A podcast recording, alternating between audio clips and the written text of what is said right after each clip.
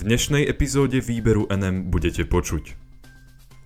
Vzťahy USA a Európskej únie sa môžu zlepšiť, tvrdí to minister zahraničných vecí. Slovenskí vedci novou metódou bojujú proti svetelnému smogu. Republikánsky poslanci vyzývajú Bidena na spoluprácu. Pfizer a Svetová zdravotnícka organizácia sa dohodli na distribúcii vakcíny chudobným krajinám.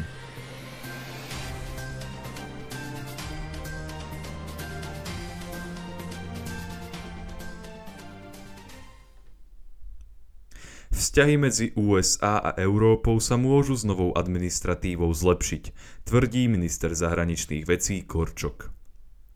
Nástup nového prezidenta Spojených štátov amerických Joe Bidena môže Európskej únii umožniť opraviť svoje vzťahy so Spojenými štátmi americkými. Počas rokovania vlády to uviedol slovenský minister zahraničných vecí Ivan Korčok a informovala o tom tlačová agentúra Slovenskej republiky.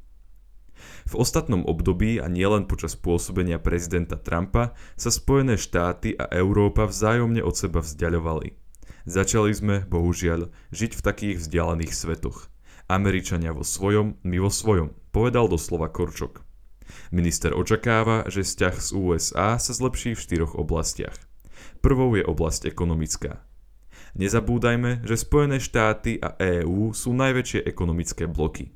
Spolu vytvárame obrovský ekonomický priestor a tu vidím šancu vrátiť sa k agende ekonomickej a obchodnej spolupráce, lebo tak sa vytvárajú pracovné miesta, povedal Korčok. Druhou oblasťou je riešenie klimatickej otázky, pretože Spojené štáty americké sa pod vedením Bidena vracajú k Parížskej dohode. Obrana a bezpečnosť je treťou oblasťou – a poslednou oblasťou, v ktorej sa podľa ministra zlepšia vzťahy USA a EÚ, je budovanie vzťahov s Čínou. Minister ešte dodal, že Spojené štáty americké a Európa majú veľkú zodpovednosť za to, ako svet vyzerá a preto si nemôžu dovoliť vzájomné napätie medzi sebou. Slovenskí vedci bojujú proti svetelnému smogu. Majú na to novú metódu.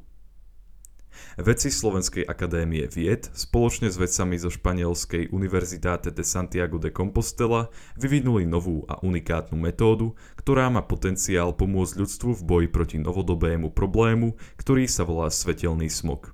Informovala o tom tlačová agentúra Slovenskej republiky. Masové rozšírenie elektriny, ktoré prebehlo v minulých storočiach, so sebou samozrejme prinieslo aj niekoľko problémov, medzi ktoré patrí aj svetelný smog. Svetlo produkované elektrickými zdrojmi sa rozširuje do okolia a osvetľuje aj oblasti, ktoré by mali ostať prirodzene tmavými.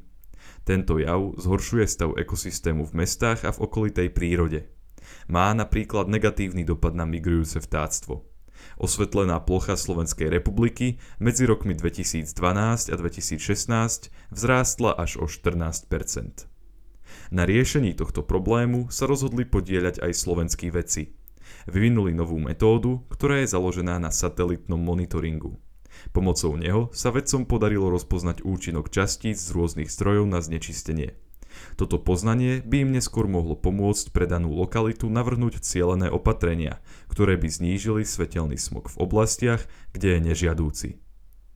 Niektoré zo satelitov dokážu rozpoznať úroveň jasu zemského povrchu počas toho, ako preletia nad územím, ktoré chcú výskumníci sledovať tlačovej agentúre Slovenskej republiky Miroslav Kocifaj z Ústavu stavebníctva a architektúry Slovenskej akadémie vied vysvetlil, že nová metóda výskumníkom umožní na základe takto získaných dát stanoviť vlastnosti jednotlivých aerosolových častíc poletujúcich v lokálnej atmosfére nad oblasťou, ktorú práve sledujú. Napríklad uhlíkaté častice produkované v procesoch horenia alebo silne absorbujúce častice generované priemyselnou činnosťou majú iné optické vlastnosti ako minerálne častice a preto majú aj iný vplyv na jaznočnej oblohy videný z povrchu Zeme, priblížil Kocifaj.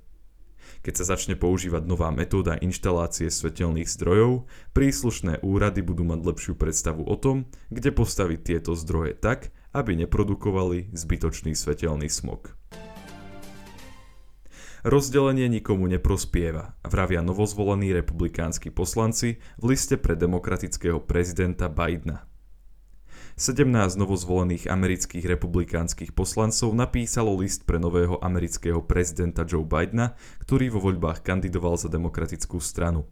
Vyjadrujú v ňom svoju nádej, že budú spoločne zastupovať záujmy amerických občanov bez ohľadu na ideologické rozdiely medzi nimi. Informoval o tom The Daily Wire. Po dvoch ústavných žalobách na prezidenta, zdlhavých interných vyšetrovaniach a najnovšie i po strašnom útoku na kapitol je úplne jasné, že bojovná polarizácia na demokratov a republikánov neprospieva žiadnemu občanovi Spojených štátov amerických. Píše sa v liste pre prezidenta. Súčasťou skupiny, ktorá tento list napísala, je napríklad kongresman Burgess Owens, Peter Mayer, David Veledow či najmladší americký poslanec Madison Cawthron, ktorý bol do svojej funkcie zvolený vo veku 25 rokov. Dúfame, že s vami budeme môcť spolupracovať pri šírení pomoci pre rodiny a podnikateľov zasiahnutých pandémiou, pri ochrane ľudí s chronickými ochoreniami, pri zosilňovaní a modernizácii našej infraštruktúry, v boji proti silnejúcim technologickým monopolom a pri oprave našej ekonomiky, keď sa bude spametávať z následkov pandémie. Uvádzajú v liste republikánsky poslanci jednotlivé problémy, ktoré by chceli vyriešiť aj pomocou spolupráce s novozvoleným prezidentom. Veríme, že to, čo nás Američanov spája, je oveľa silnejšie ako to, čo nás rozdeľuje. Píše sa v závere listu. Úprimne dúfame, že sa povznesieme nad nezmyselné šarvátky, aby sme mohli dosiahnuť zmysluplné zmeny, ktoré pomôžu všetkým Američanom. Joe Biden prvé dni v oválnej pracovni strávil podpisovaním nových zákonov, z ktorých sa mnoho týkalo boja proti pandémii. Kongresu navrhol, aby schválil balík pomoci v hodnote 1,9 bilióna dolárov, ktorý by mal pomôcť jednotlivým štátom zmierniť dopady pandémie, ktorá v roku 2020 ochromila množstvo podnikateľov. Bidenova administratíva tvrdí, že bude bojovať proti problémom, ktoré nazvala 4 krízy pandémia COVID-19, ekonomická kríza, klimatická kríza a rasová nerovnosť. Svetová zdravotnícka organizácia a Pfizer sa dohodli na distribúcii vakcín pre chudobné krajiny. Svetová zdravotnícka organizácia a farmaceutická spoločnosť Pfizer sa dohodli, že dodajú 40 miliónov prvých dávok vakcíny proti ochoreniu COVID-19 do chudobnejších krajín. Informovala o tom tlačová agentúra Slovenskej republiky. S radosťou oznamujem, že program COVAX podpísal dohodu so spoločnosťami Pfizer a BioNTech na 40 miliónov dávok vakcíny proti ochoreniu COVID-19, uviedol na tlačovej konferencii generálny riaditeľ Svetovej zdravotníckej organizácie Tedros Adhanom Ghebreyesus. Vakcína bude pochádzať od partnerských spoločností Pfizer BioNTech a bude poskytovaná v rámci programu Svetovej zdravotníckej organizácie s názvom COVAX. Tento program bol vytvorený preto, aby mali aj chudobní ľudia prístup k očkovacej látke, bez ohľadu na to, či žijú v chudobnej alebo bohatej krajine. Preto sa zameriava na najzraniteľnejších 20% ľudí v každej krajine. Čo sa chudobných krajín týka, COVAX zabezpečuje financovanie pre 92 ekonomík, ktorých príjmy sú nižšie alebo stredné nižšie. COVAX už s výrobcami vakcín podpísal dohody týkajúce sa 2 miliárd dávok a vybavil si aj opcie na miliardu ďalších. Vakcíny nám všetkým dávajú nádej, že sa pandémia skončí a ekonomika sa dostane na cestu zotavovania. Ale pandémia sa všade skončí, ak my ju všade skončíme. A ak to chceme dokázať, potrebujeme každý členský štát, každého partnera a každého výrobcu vakcíny povedal šéf Svetovej zdravotníckej organizácie. Dodal ešte, že to, čo nás zachráni, nebudú vakcíny, ale očkovanie. Seth Berkeley, šéf vakcínovej aliancie Gavi, vyhlásil, že všetci výrobcovia vakcín dokopy podľa neho zvládnu tento rok vyrobiť 6 až 7 miliard dávok vakcín.